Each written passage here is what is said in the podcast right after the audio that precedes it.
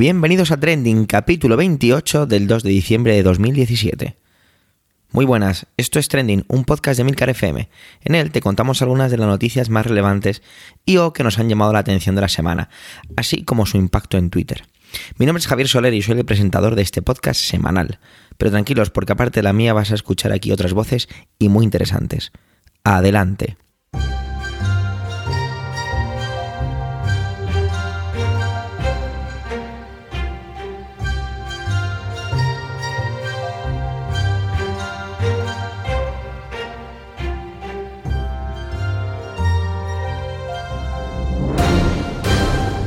Bienvenidos a diciembre y todo lo que conlleva. Empezamos a repasar el año, empezamos a ver cómo el calendario se llena de eventos, en la mayoría de ellos rodeados de comida y alcohol. Empezamos a rematar la carta a los Reyes Magos y ese señor de rojo que baja por las chimeneas, el señor Papá Noel. Empezamos a vivir la Navidad. Aunque bueno, esto un poco entre comillas, ya que en los grandes almacenes vemos que nos hablan de la Navidad desde septiembre. Mientras estáis con todo lo anterior, o nada de ello, os vamos dejando con la primera intervención. Y os tengo que contar una intimidad de trending de este podcast. Y es que José Antonio me robó el tema, así, sin remilgos y sin vergüenza. Pero como soy un blando y hace conmigo lo que quiere, pues le dejé que lo hiciera. La verdad es que el tema es, como decirlo así, atractivo. Adelante, José Antonio.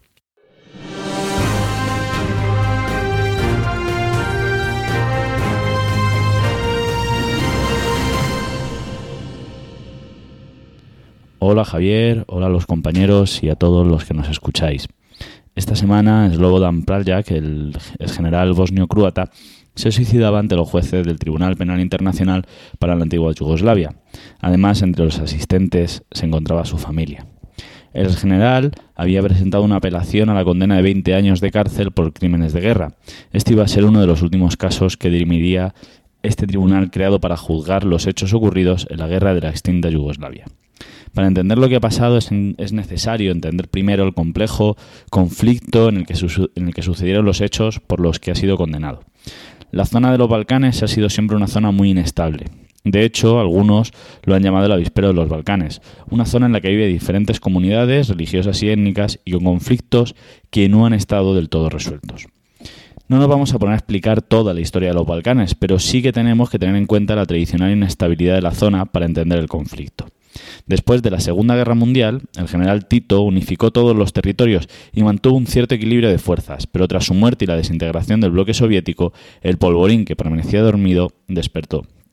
Como decía, tras la muerte de Tito, Milosevic, un miembro del Partido Comunista pero nacionalista serbio, empezó a declarar la necesidad de protegerse de los enemigos que estaban dentro del propio país y empezó a organizar el ejército serbio, en este estado de confusión, Eslovenia y Macedonia declararon la independencia unilateral. Sin embargo, esta no fue dramática. Eslovenia era un país con una relativa unidad étnica y religiosa y el ejército serbio no quería distraerse de lo que consideraba que iba a ser el verdadero frente de batalla, Bosnia y Herzegovina porque Bosnia era un territorio mucho más complejo. En él convivían comunidades serbias, que son ortodoxos, bosnios, que son musulmanes, y croatas, que son católicos. Cuando Bosnia declaró su independencia, los serbios entendieron que sus intereses en la zona peligraban. En este contexto emerge otra importante figura, la de Radovan Karadzic, que declaró una república serbio-bosnia en el interior de la propia Bosnia-Herzegovina y que sirvió de excusa para que el ejército serbio invadiera Bosnia. Lo que pretendían los serbios era crear una república étnicamente pura, por lo que iniciaron un proceso de limpieza étnica que tuvo como puntos culminantes la matanza de Srebrenica y la batalla de Sarajevo, en los que los francotiradores apostados en las avenidas se hicieron tristemente famosos por sus ataques a la población civil.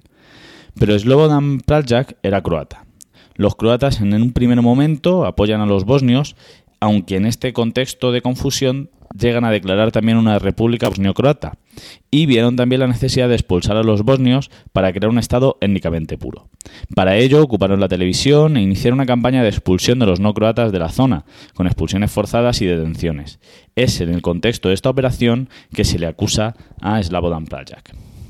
Este conflicto era el primero que se daba en territorio europeo desde la Segunda Guerra Mundial, y la comunidad internacional mostró una total inacción. Solo después de la, de la matanza de Srebrenica a la que asistieron impávidos, se decidieron entrar en el conflicto, y Estados Unidos bombardeó en una operación muy controvertida territorio serbio para obligar a firmar la paz. De todos modos, los cascos azules mostraron una total incapacidad de gestionar los conflictos. Aún así, el conflicto se, reanudaría en el, en el llamado conflicto de Kosovo, de características muy similares y que se desarrollaría más adelante. Ante las crueldades y de alguna manera intentando reparar la dejadez mostrada, se montó este Tribunal Internacional para la antigua Yugoslavia, un tribunal que aún así ha estado rodeado de polémica. Los serbios han criticado que la mayoría de personas juzgadas y condenadas sean serbias, dando así a entender que eran los culpables. Además, la extraña muerte del general del exgeneral Slobodan Praljak no es la única. Milosevic murió de un infarto en su celda, incluso otro de los acusados se suicidó con las sábanas en su propia celda. Por tanto, los contendientes, como decíamos, están por un lado los serbios, los croatas y los bosnios. El general Slobodan Praljak era un bosnio croata, es decir, era una persona de origen croata, pero que vivía en Bosnia-Herzegovina. Una figura muy controvertida.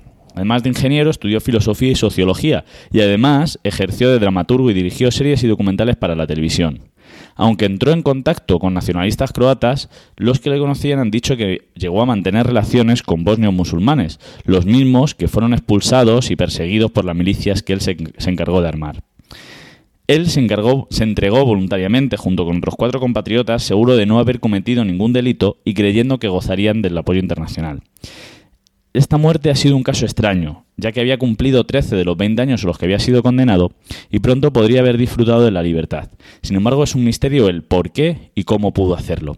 Lo que sí ha quedado en evidencia es cómo Twitter es capaz de hacer, eh, de hacer broma de casi todo y enseguida las imágenes, que son muy duras, se han convertido en un meme que se ha viralizado por toda la red.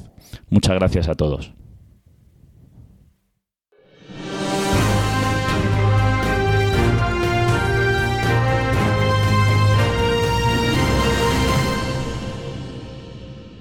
Una vez más, las plataformas, las redes sociales, son tendencia.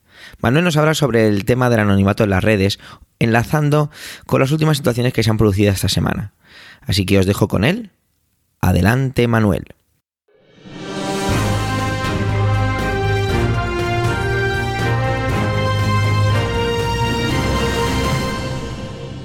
Antonio Rodríguez de las Heras, catedrático de la Universidad Carlos III de Madrid y director del Instituto de Cultura y Tecnología, Escribía en enero de 2017, en el hoy desaparecido BED Diario, que las redes sociales eran la plaza.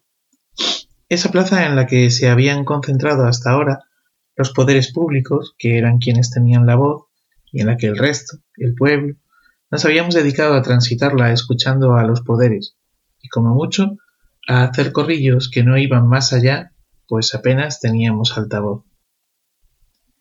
Decía Antonio Rodríguez de las Heras, y voy a parafrasear su escrito, que los personajes públicos que antes hablaban y se mostraban desde los altos y nobles balcones de los antiguos edificios, ahora han bajado a la plaza y se dirigen a sus seguidores desde tarimas más o menos improvisadas.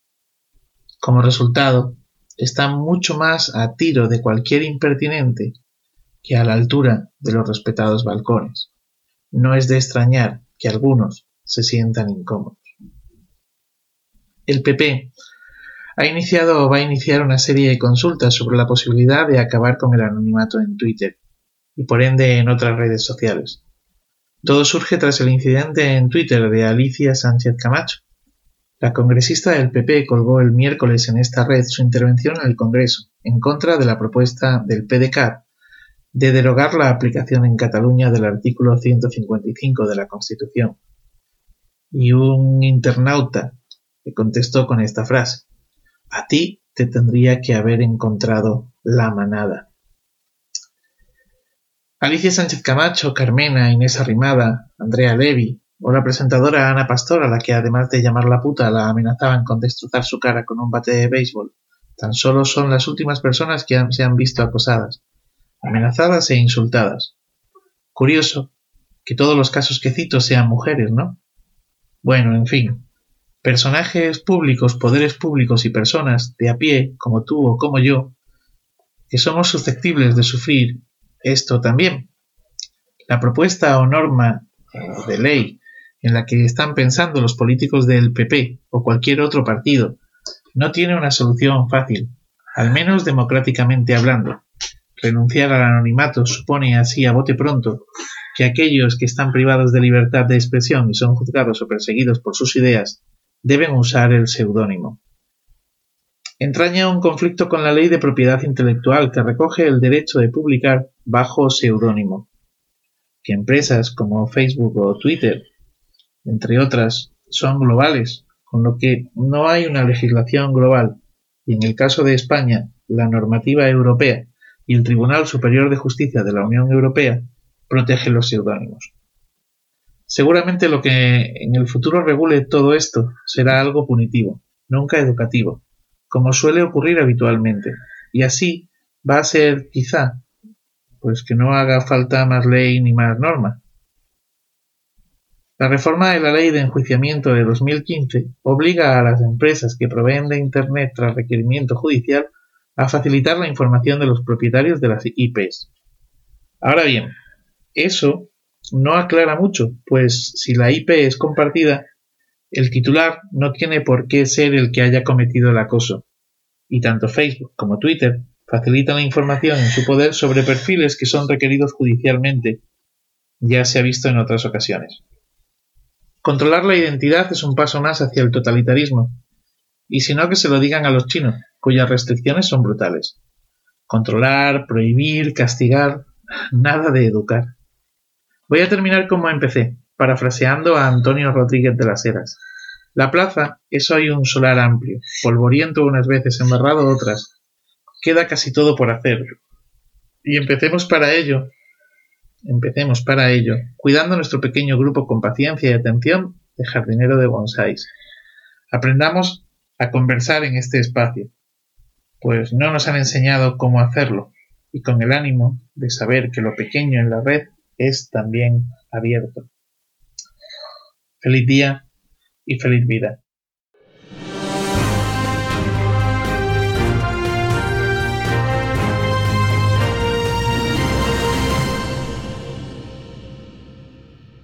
Toca un poquito de metapodcasting hoy en Trending, y es que esta semana se han llevado a cabo las elecciones a la presidencia de la Asociación Podcast. Uno de nuestros compañeros de red, David Sisasi, que le recordaréis por el podcast Perspectiva y por el podcast Proyecto Macintosh junto a Emilcar y a Carlos Burges, sí, ese jovencito que acaba de ganar un premio por el mejor podcast en la categoría de economía y negocios, pues está involucrado dentro de una de las candidaturas, de hecho la que ha ganado. Y mi idea fue pedirle que nos contara un poco cómo ve la situación del podcasting, ah, perdón, la situación del podcasting en la actualidad. Tiene que quedar muy claro, por favor, y me pongo un pelín más serio, que esto no es publicidad de la candidatura, ni muchísimo menos se trata de eso. De hecho, hemos esperado a que las elecciones hubieran terminado para realizar esta intervención. Desde aquí, darle gracias a David por su aportación y os dejo ya con el nuevo vicepresidente de la Asociación Podcast. Adelante, David.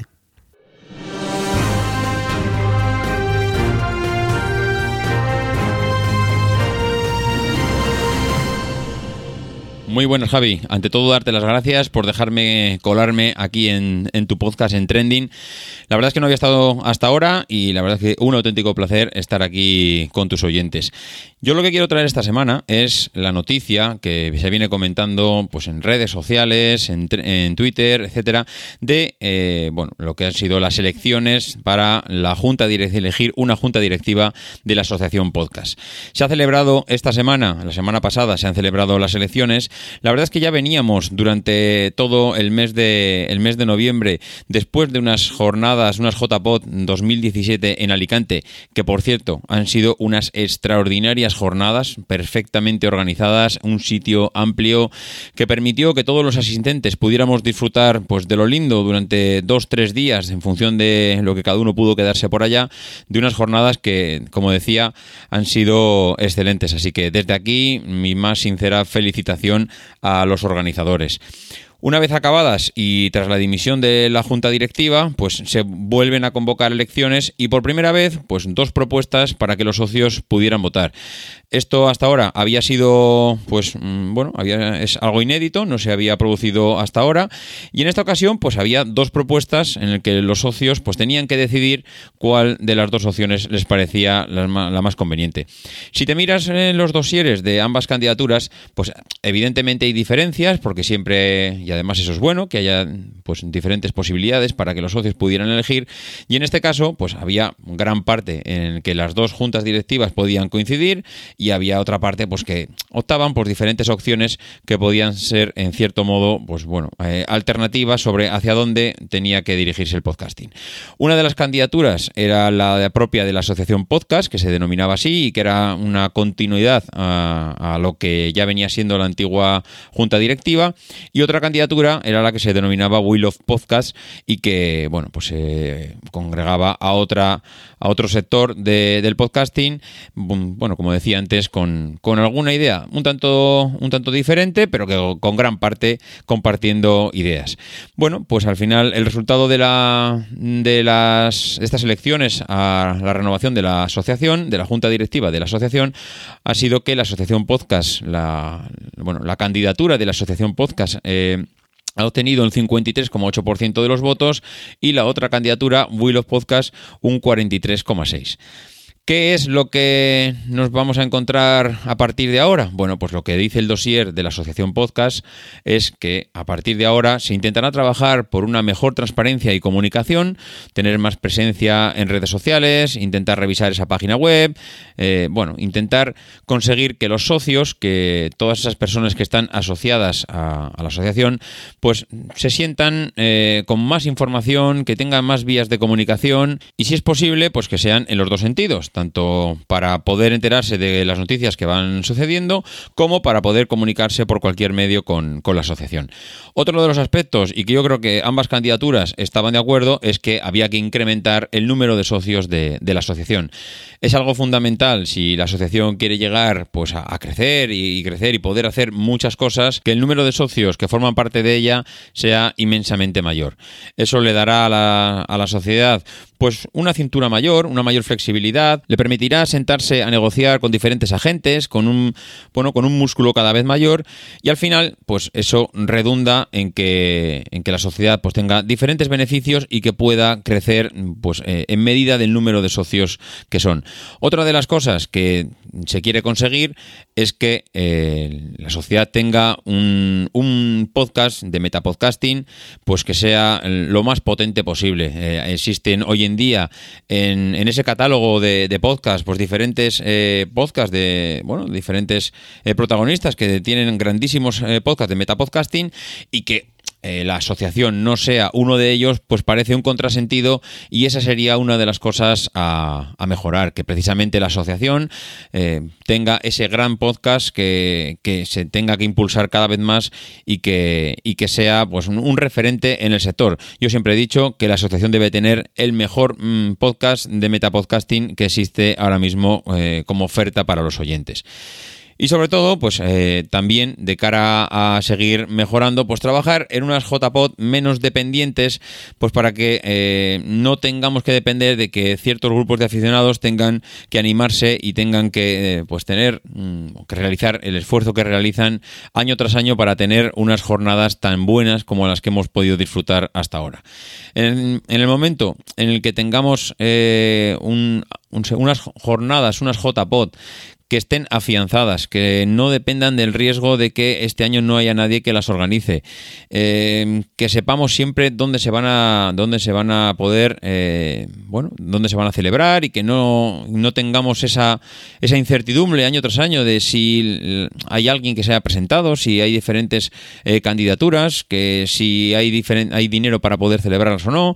Eso al final, pues eliminar esta incertidumbre y conseguir trabajar en esta dirección que desde luego no es fácil, ni, ni estoy convencido que se vaya a conseguir mm, así en el corto plazo. Seguramente es algo que haya que seguir trabajando pues a futuro, intentar dejar eh, bueno, unos mimbres para que los que puedan venir a futuro puedan seguir trabajando en esta dirección y que en un medio plazo pues se pueda conseguir algo que eh, todo el mundo cuando termina unas jornadas, pues tenga las, eh, tenga las siguientes jornadas de podcasting en la cabeza para el año siguiente sin temor a, que no sepa dónde se van a organizar. Pues como unos Juegos Olímpicos, como unos Juegos Olímpicos, que cuando terminan unos, tú ya sabes dónde se van a celebrar dentro de cuatro años los siguientes Juegos Olímpicos. Pues esta sería un, un objetivo que se puede marcar la, la, nueva junta directiva, pues para poder trabajar en este camino. Ojo que esto no es algo que se pueda conseguir en, en un año ni en dos. Bien, pues yo he dado unas pocas pinceladas de lo que supone esa, esos objetivos de la nueva junta directiva.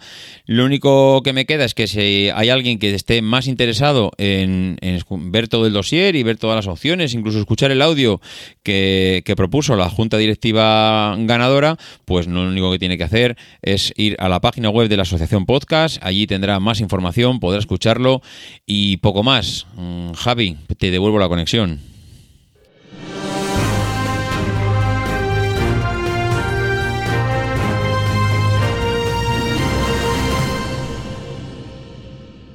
He de empezar terminando mi intervención del anterior capítulo.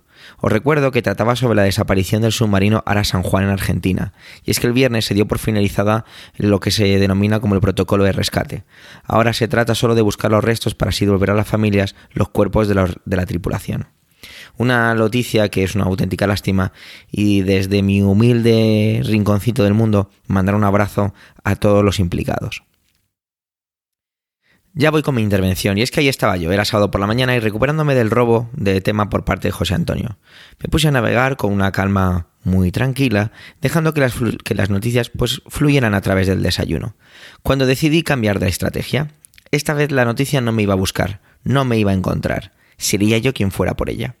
Así que lo que hice fue repasar todas y cada una de las intervenciones que he hecho en Trending, Tampoco es muchísimo, ya que llevamos solo 28 capítulos, pero bueno, no estaba mal. Y es que me di cuenta de una cosilla y es, ¿cómo va el Brexit? ¿Os acordáis, no? Os acordáis que los habitantes del Reino Unido votaron a favor de separarse de la Unión Europea y que todo esto está en proceso. ¿Y cómo va la cosa? Yo hace mucho que no veo nada al respecto y parece que estuviéramos eclipsados solos por otros temas. Y aquello del Brexit como si no tuviera importancia, cuando realmente la tiene y mucha. Por ello me puse a buscar y encontré algo publicado ayer, viernes 1 de diciembre, por lo tanto significa que esto sigue en movimiento. El titular rezaba así. Bruselas concede derecho a veto a Irlanda en las negociaciones del Brexit con Reino Unido. ¡Wow! ¿Qué es exactamente el derecho a veto? Bueno, pues el derecho a veto se define como la facultad que tienen algunas personas o instituciones con autoridad para paralizar, limitar o detener la aplicación de una ley o una acción determinada. La decisión puede ser de carácter unilateral o multilateral. Este privilegio generalmente es ejercido por órganos colegiados en el plano nacional, tales como el Poder Legislativo o organismos de control. En este caso, estamos hablando de la Unión Europea. Tusk, presidente del Consejo Europeo, declaraba que si Irlanda no estaba satisfecha con las condiciones del Reino Unido que aporte las negociaciones del Brexit, Europa, Europa tampoco lo estará. Por otro lado, digamos que son como dos pequeñas maniobras, ¿no? Por un lado tenemos la maniobra en la que se trata de dar una imagen de unidad, ¿no? Que todos los que estamos en la Unión Europea, pues nos cuidamos y vamos todos a una. Aunque esto ya os digo que digo lo que acabo, repito lo que acabo de decir, dar la imagen, porque no creo que sea así. Y la otra está también en meter a alguien más en la ecuación, ¿no? Se trata de meter también al gobierno de Irlanda en todo esto. Es un poco extraño, ¿no? Y es que eh, la relación entre Irlanda y Reino Unido pues siempre ha sido delicada y, lo que tiene que ver con la frontera es uno de esos puntos calientes, ya que se trata de un lugar estratégico y es algo pues bastante delicado. Stas cerraba su intervención con la siguiente frase. Reino Unido comenzó el Brexit, ahora tiene la responsabilidad de proponer un compromiso para evitar una frontera dura. Casi nada. Esta noticia me hizo saltar a otra también de esta semana. Se trata de un pequeño resumen de cómo van las negociaciones del Brexit. Así que vamos con ello. La cosa va de dinero. Tras leer varias veces los artículos que enlazaban, se trata de eso. Qué raro, ¿eh? Se empieza a hablar de cifras en los pasillos de las administraciones, filtraciones a la prensa, que vamos, yo estoy convencido que son como un termómetro y mm, correveidiles por los diferentes mecanismos. Un titular de la prensa británica anunciaba que el coste por trabajador del Reino Unido iba a ser este año de unos 514 euros. Lo repito, 514 euros. Londres siempre desvía hablar de cifras, pero parece ser que Theresa May, nuestra primera ministra británica, habría sugerido unos 67.000 millones que a algunos les parece bien, pero a otros no tanto, ya que se habla de indemnizaciones por proyectos conjuntos ya iniciados y la deuda adquirida. Sin embargo, por otro lado, cabe señalar que May se comprometió a que el Reino Unido participaría en los presupuestos de la Unión Europea o del Consejo Europeo, aquí, perdonar, no sé si es más bien de la Unión Europea, hasta 2020. Pero todo esto está ahora como muy en el aire. Cuando uno lee todo, ve que todo esto es como muy delicado, ¿no?